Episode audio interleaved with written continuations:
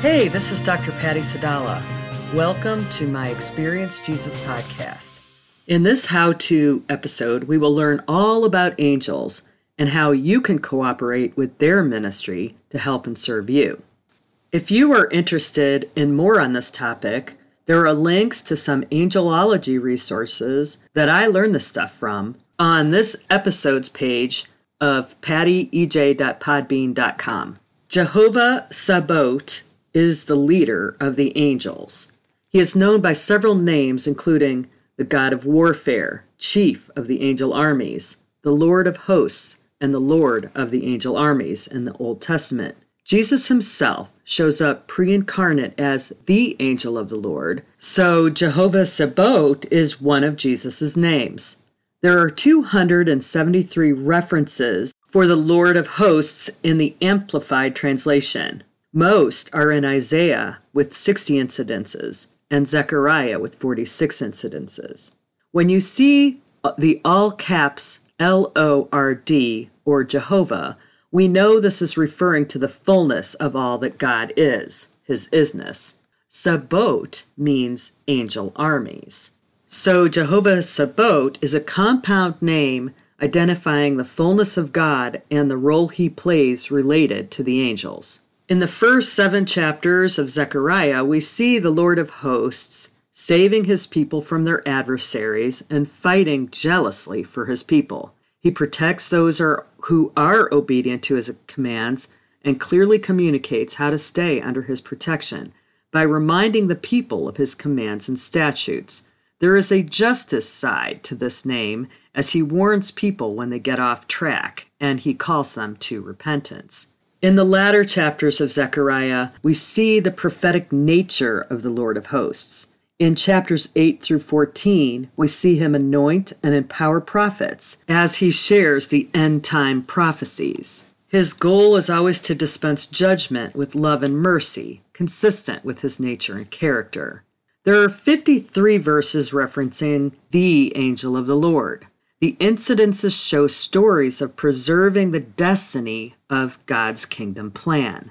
The angel of the Lord showed up to encourage Hagar personally that she and her son Ishmael would survive and he would become the father of many nations. Balaam encountered the angel of the Lord when he caused the donkey to see him on the road with a drawn sword to stop him from disobeying God's plan.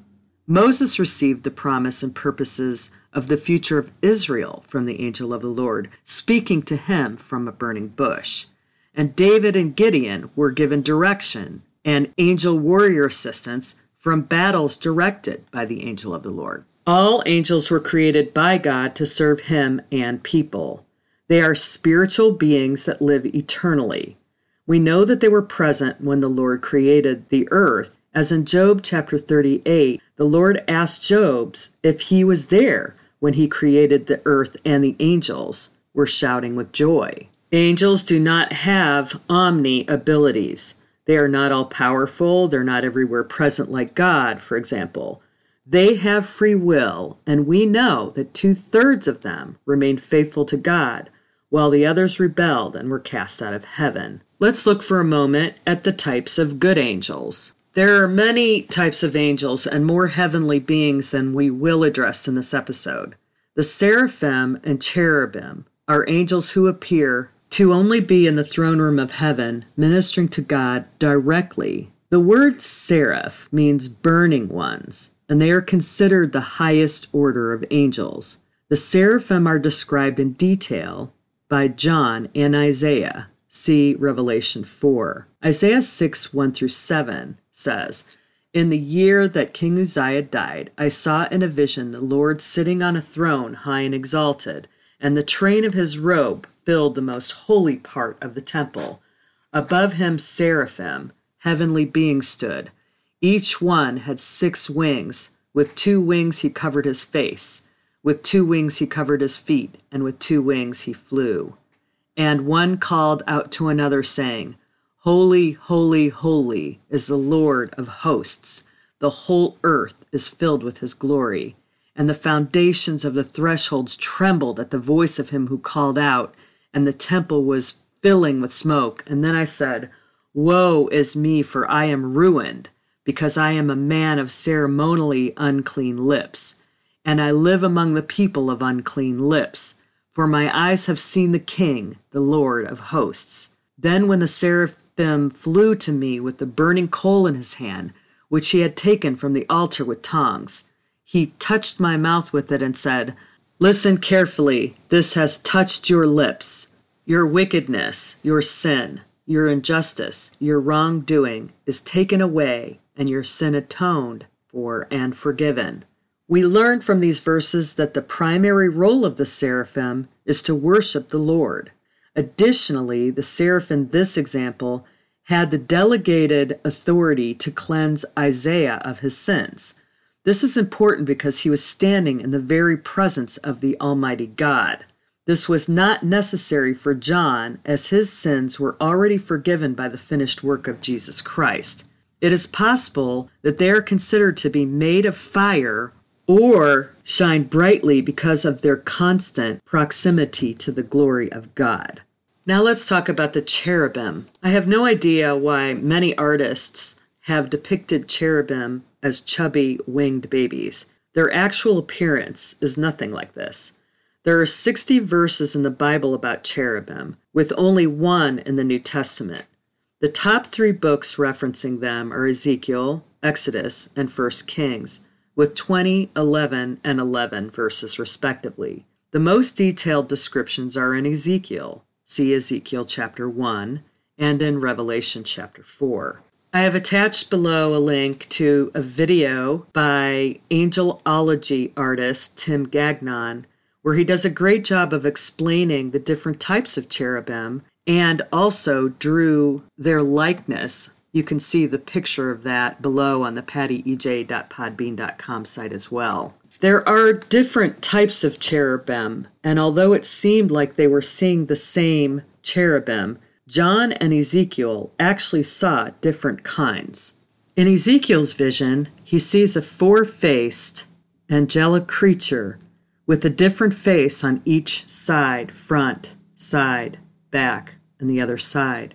Face of a man, face of a lion, an ox, and an eagle, with four wings covered on all sides, standing on top of a gyroscope like wheel spinning inside another wheel, which is also covered in eyes. This is actually another spiritual being called Ophanim, which is also known as thrones. Those two creatures move in unity according to the Spirit of God, and the Ophanim flash like diamonds with electrical power and move directly in one direction or the other in according to the faces they're moving, not diagonally. These two beings united guard the throne room of God. John encountered a different type of cherubim in his throne room experience. The Ophanim were not with this angel. There are four dip- different types of this type of revelation cherubim, each one has only one face, but they have the different faces of a lion, an ox, a man, and an eagle. And they had six wings. They too are the defenders of God's throne and represent power, authority, will, and judgment of the Most High God. Let's talk now about the messenger angels. The word angel literally translates to messenger. Gabriel is the most well known of all the angels dispatched to share really important messages as they related to God's plans. Daniel had several encounters with Gabriel in chapters 8, 9, 10, and 11 of Daniel. Gabriel was sent to help Daniel understand his visions about the upcoming Messiah and the end times of the world. Gabriel also shows up in the New Testament when he informs Zacharias that he and his wife will have a baby who would grow up to be John the Baptist. Then again, he shows up to inform Mary of God's plan for her to carry the Messiah into the world. Other angels are for war purposes, and they're considered warrior angels. Michael is known as an archangel or a prince. An archangel is a top ranking warrior angel. He happens to be the archangel of Israel. Each nation has their own archangels. The Lord revealed to me that the archangel for the United States is liberty. Warrior angels fight against the enemy in unseen battles all the time. Michael is mentioned by name nine times in the Bible. In Revelation chapter 12, we learn of a war being waged in heaven with the dragon. Gabriel shares with Daniel about what Michael is doing to fight and rescue Israel and all those whose names are in the book. Daniel 12:1 says, "Now at the end time Michael, the great angelic prince, who stands guard over the children of your people, will arise, and there will be a time of distress, such as never occurred since there was a nation until that time. But at that time, your people, everyone who is found written in the book of life, will be rescued.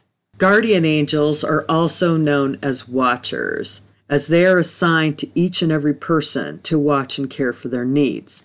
Psalm 91:11 says, "For he will command his angels in regard to you to protect and defend and guard you in all your ways of obedience and service." God is the God of order.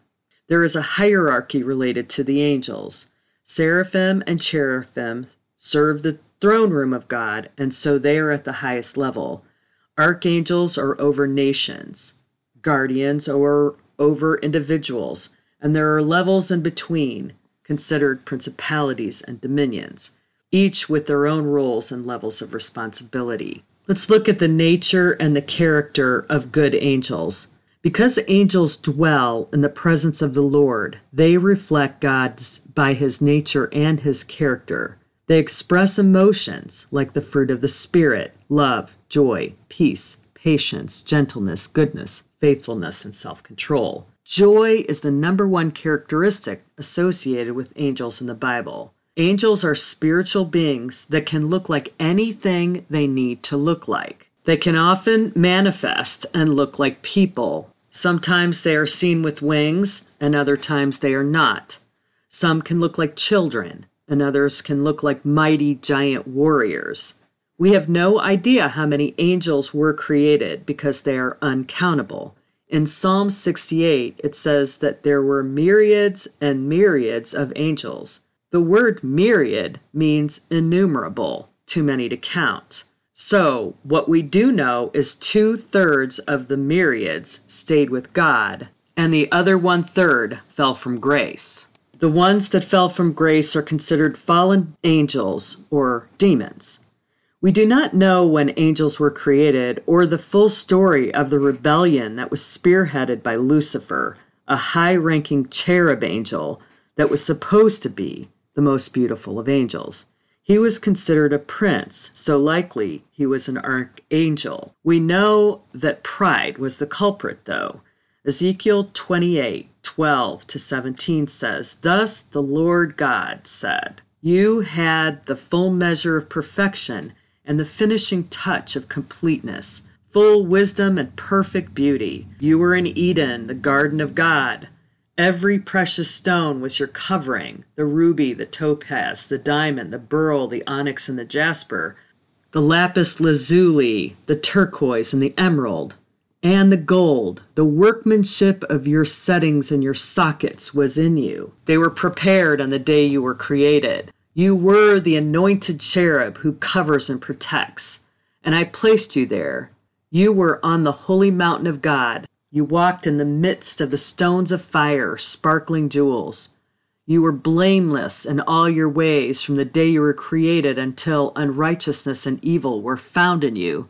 Through the abundance of your commerce, you were eternally filled with lawlessness and violence, and you sinned.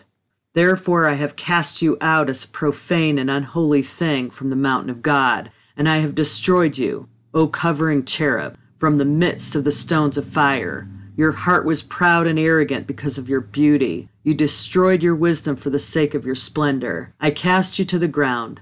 I lay you before kings, that they may look at you. I asked the Lord how some angels became fallen angels and others stay faithful. This was his response. All created angels were given free will. Some came down to earth and joined with women, creating the Nephilim, a race of superhuman giants. Genesis 6 1 to 7 explains that. Now it happened when men began to multiply in the face of the land, and daughters were born to them, that the sons of God saw that the daughters of men were beautiful and desirable, and they took wives for themselves, whomever they chose and desired. And the Lord said, My spirit shall not strive and remain with man forever, because he has indeed flesh, sinful, corrupt, given over to sensual appetites. Nevertheless, in his days shall yet be a hundred and twenty years. There were Nephilim, men of stature, notorious men on the earth those days. And so afterward, when the Son of God lived with the daughters of men, and they gave birth to their children, these were the mighty men of old, men of renown, great reputation and fame.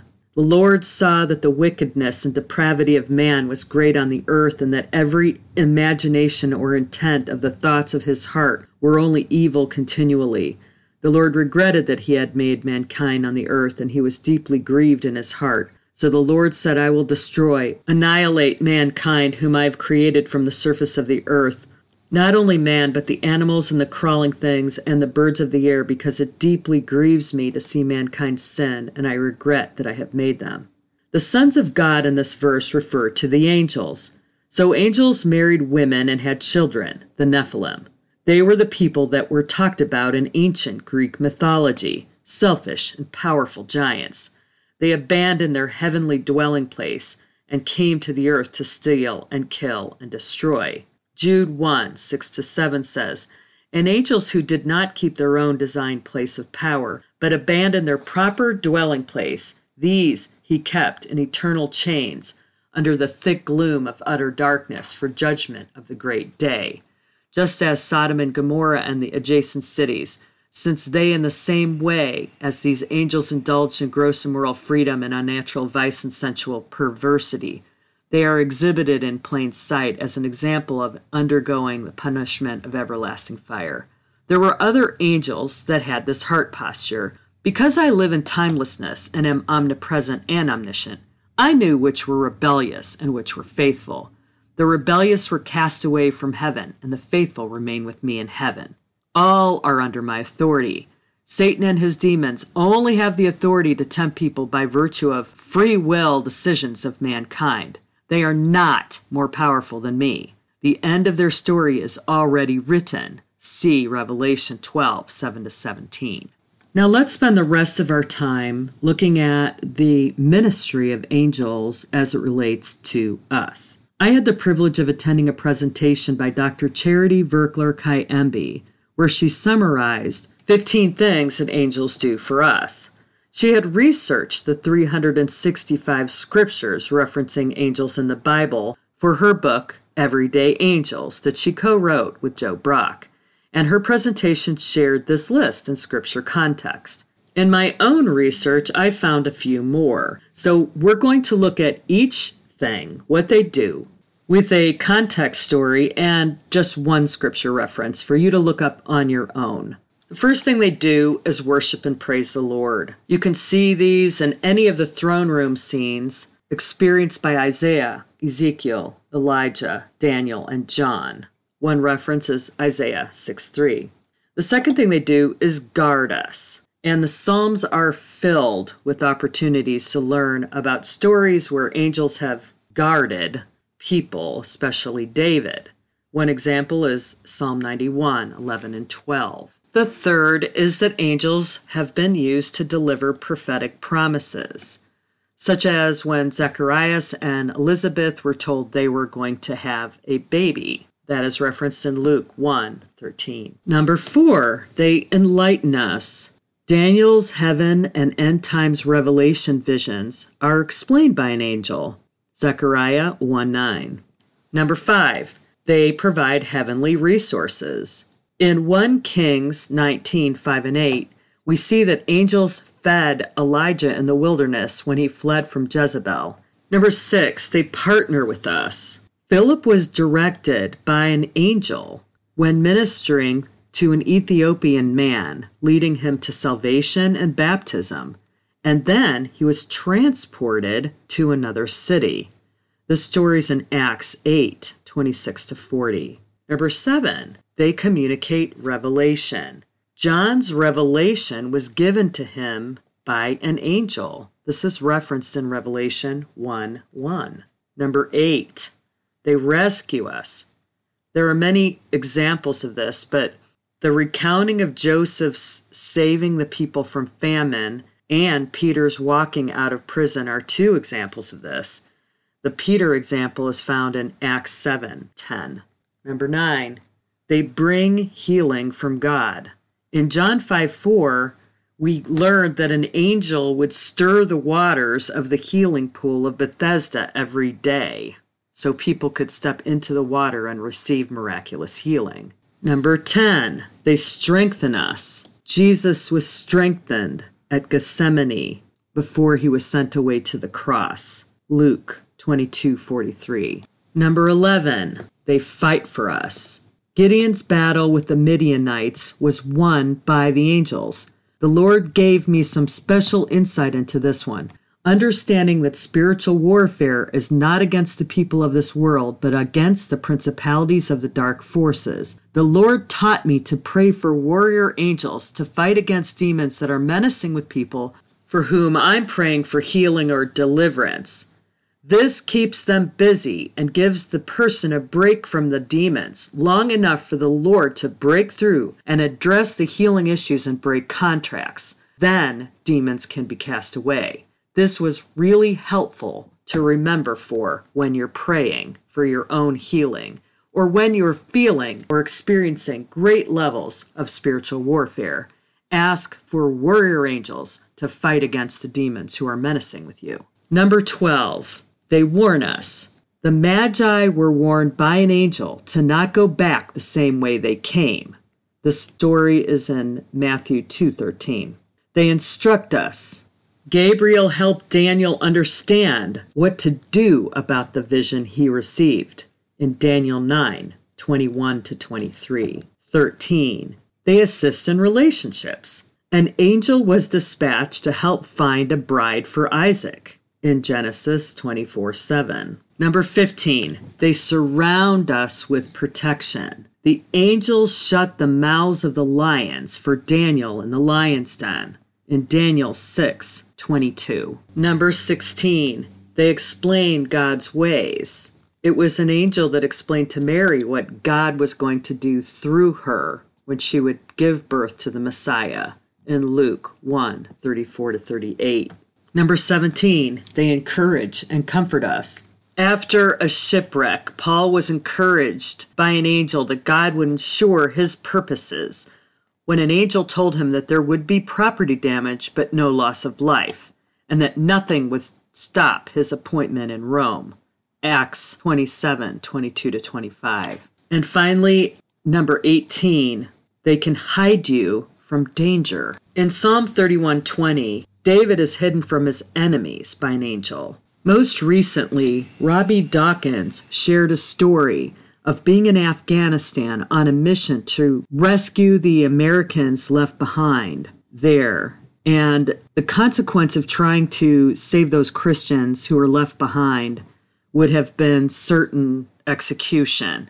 And he testified that they walked right by the people who were looking for them while he was preaching on the street. They look right past him as though he wasn't even there. And he believes that the uh, angels were hiding him so that the enemy could not see him and what he was doing. And he was able to bring back those people and come back to United States safely. I wanted to share my own angel story, and I actually have many, but this is uh, a profound one. The story of my salvation and the love letter the Lord sent me has been shared in the God's Love and Your Calling episode of this podcast and has been thoroughly shared in my Clips That Move Mountains second edition book.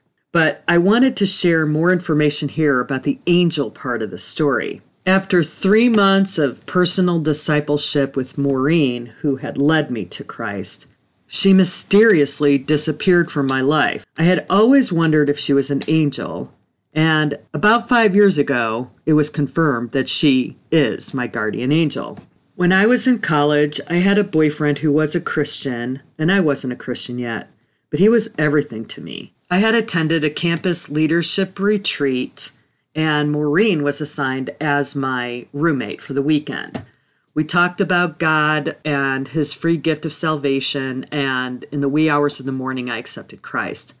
When I got back from the weekend, I was excited to share my decision with my boyfriend. He had news for me too. He told me that he had felt that the Lord wanted him to break up with me, and he didn't know why, but felt strongly that he needed to do it, and I was devastated. I immediately called Maureen, and she told me she was expecting my call. God had told her that Fred was going to break up with me, and she had a love letter for me from the Lord. It was a letter from God about how He needed to be my first love, and it was exactly what I needed. So, like I said, she worked with me for about three months, discipling me and teaching me about the Bible. Just when I was feeling better, I called Maureen on the same number that I had been calling her for months, and a strange guy answered the phone. He said they didn't know who Maureen was, but he had had that number all year. I was confused. I searched for her contact information at the university registration office and could find no record of her. It seemed like she didn't exist. Had God used an angel to lead me to Christ? I had always thought so. Hebrews 13:2 says, "Don't forget to show hospitality to strangers." For some who have done so have entertained angels without even realizing it. For more on the love letter, you'd have to listen to the episode on God's love and your calling. Fast forward to when I discovered Maureen was my angel. I was working on a deliverance class called Prayers That Heal the Heart for my doctorate. I had some work to do to heal some heart wounds. I met Jesus in my special place, and he and I walked up to the Sea of Galilee. Then we laid on the ground and were looking and laughing at the clouds. Jesus thought that one looked like an elephant, and I thought it looked like a duck. I was thinking about my assignment to heal from memories by going back to a scene and allowing Jesus to reframe the circumstance and show people the truth they didn't see before about it. He must have known I was thinking about that because he said, You can ask me to show you anything that you want to know about. And I said, Lord, as painful as it is, Take me back to my heartbreak in 1979. Please show me where you were then, as Maureen and I were talking and you gave me the love letter. Immediately, I was back in 1979, watching the scene as if Scrooge, there but not really there. I saw myself crying face down on my bed in my dorm room. I looked around and could see with great detail, remembering what that room looked like.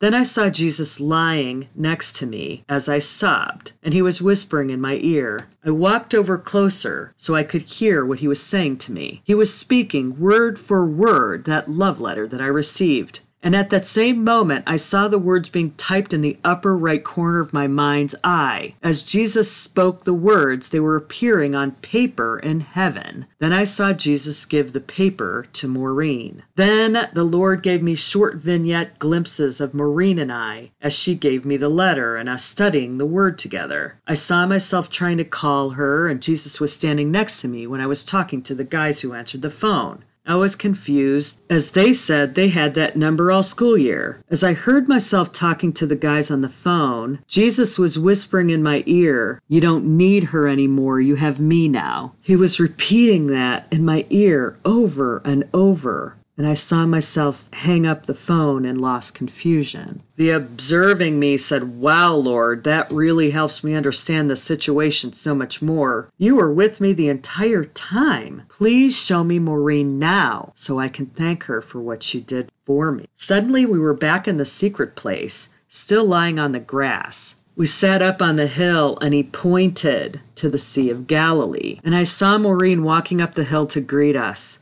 She was dressed in a Roman dress with a breastplate of armor and had long, dark, flowing hair. She looked a bit like I remember her, but she didn't have glasses, and she still looked young. She hugged me, and I hugged her, and I could feel her wings, soft, strong, and powerful. She had a meekness about her strength under control. Then the Lord gave me short images of Maureen with me as a child, sitting on my bed as I was crying because I could hear my parents fighting, or another where she was sitting and laughing as my sibs and I were hanging our feet off the back of our powder blue station wagon at a drive in movie. And I saw her with Jesus when he gave her the letter and the assignment to share it with me. Just like me, she's been with you all along, Jesus said. She is your guardian angel. I thanked them both and I cried. It was an overwhelming vision. Thank you, Lord. Maureen and I have had many adventures since then, not the least of which was experience what the shepherds saw on the night of Jesus' birth. On Wednesday, December 22nd, I plan to release a podcast episode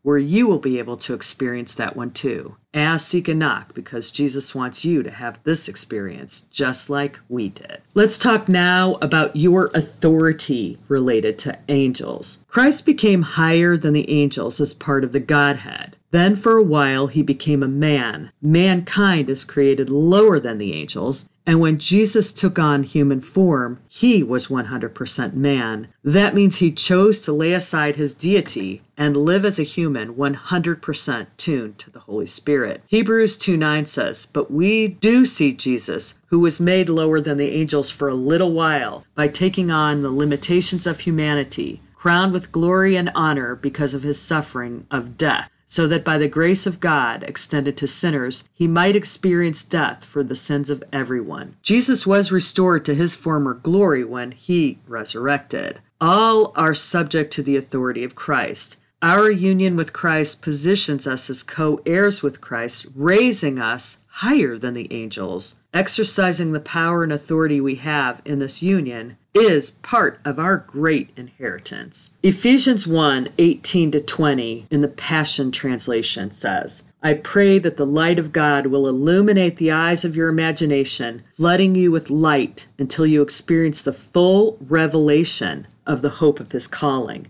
That is the wealth of God's glorious inheritance that he finds in us his holy ones. I pray that you will continually experience the immeasurable greatness of God's power made available to you through faith. Then your lives will be an advertisement of this immense power as it works through you. This is the mighty power that was released when God raised Christ from the dead and exalted him to the place of highest honor and supreme authority in the heavenly realm. And now he is exalted as first above every ruler, authority, government, and realm of power in existence. He is gloriously enthroned over every name that is ever praised not only in this age, but in the age to come. And He alone is the leader and source of everything needed in the church. God has put everything beneath the authority of Jesus Christ and has given him the highest rank above all others. I asked Jesus to help us understand our authority as we can operate with the ministry of angels. And he said, Angels are an extension of me and they exercise my will. In this way, they are just like you when you obey me and my voice and minister to others. I love working through others. I'm always with you, and your angels are always with you. When you are daydreaming while you're driving, for example, and then suddenly you're aware that you need to brake for a traffic light, you can thank your angel that got your attention. Remember when you were at the Jesus 18 conference and you saw the darting lights on the ceiling during the worship session? Those were my angels praying and praising along with you. Angels are always around you. They are super fun too. They are the most joyful of all my creations. This is because of their constant proximity to me. Whatever you ask or need, ask me to involve angels and see what happens. The more you are aware of the spiritual realm, the more you can see and experience the blessings of angels. They are never to be worshiped, and they are not to be taken advantage of like personal genies. They are created to aid and fulfill my will for you. Never abuse the privilege of having them by your side. Honor them as a gift from me to help you. Angels love to be needed. Increase your sensitivity to the spirit realm, and you will be able to see them more. You have asked to see Maureen, and I have shown her to you many times now that you have met her. Make sure you thank the angels when you are aware that they have helped you with something, and ask for an increase of that awareness. Everything on the list that angels do, you can ask me to have them do for you. Remember this and cooperate with their ministry on your behalf. This delights them, and it delights me. Before we dive into our encounter today, I wanted to take a moment to ask you for a blessing. If you have learned some new things and have drawn closer to God by this podcast, please pray for the Lord to multiply it and allow the Lord to pop a few names into your spirit for whom you could share this podcast with. Simply text or email them the link to the pattyej.podbean.com site and let them know why you've been blessed by it. And please check out my books, journals, journals and downloadable resources at pattysadallah.com slash shop. And remember the code EJPOD to receive 10% off everything, even the stuff already on sale. And remember, they make great gifts too. Thank you for blessing me by your prayers and for being a listener to this podcast. In today's encounter, you're going to ask the Lord three separate questions related to your angels. If this is your first podcast experience with us, you may want to go back to the trailer episode and learn about the biblical foundation for dialogue journaling, our process for experiencing Jesus. This leads you through the first special place encounter with Jesus as a child. This is a starting point for all of our experiences with Jesus. For best results, it is always good to properly posture your heart for your experience by welcoming Jesus' presence with praise and thanksgiving and playing with him in the special place as a child for a few minutes before asking for anything from him. The goal of today's encounter is for you to understand how angels have helped you and how you can cooperate with them in the future. So, after you've spent a little bit of time with the Lord in your special place, enjoying His presence and playing with Him for a while, you're going to ask Him the first question, which is Show me a specific time in my life where angels helped me and I was unaware. The second thing you'll ask Him, if you haven't already met your guardian angel, ask the Lord to introduce you to your guardian angel or angels. And then, with you and Jesus and your angel or angels, ask them how can you more cooperate and fully support them in their service to helping you? See what the Lord and the angels have to say about it. Take all the time you need and make sure you record the whole thing in your journal. I hope you learned something today about how to cooperate with your angel and over time, the Lord will help you see in the Spirit more and more so you can thank God and your angel for what they do for you every day. And I hope you will join us on this podcast adventure. Follow this podcast and forward it to others that you think may be blessed by it. And check out all the links below, they are designed to take you deeper. I thank God for you and bless you in Jesus' name.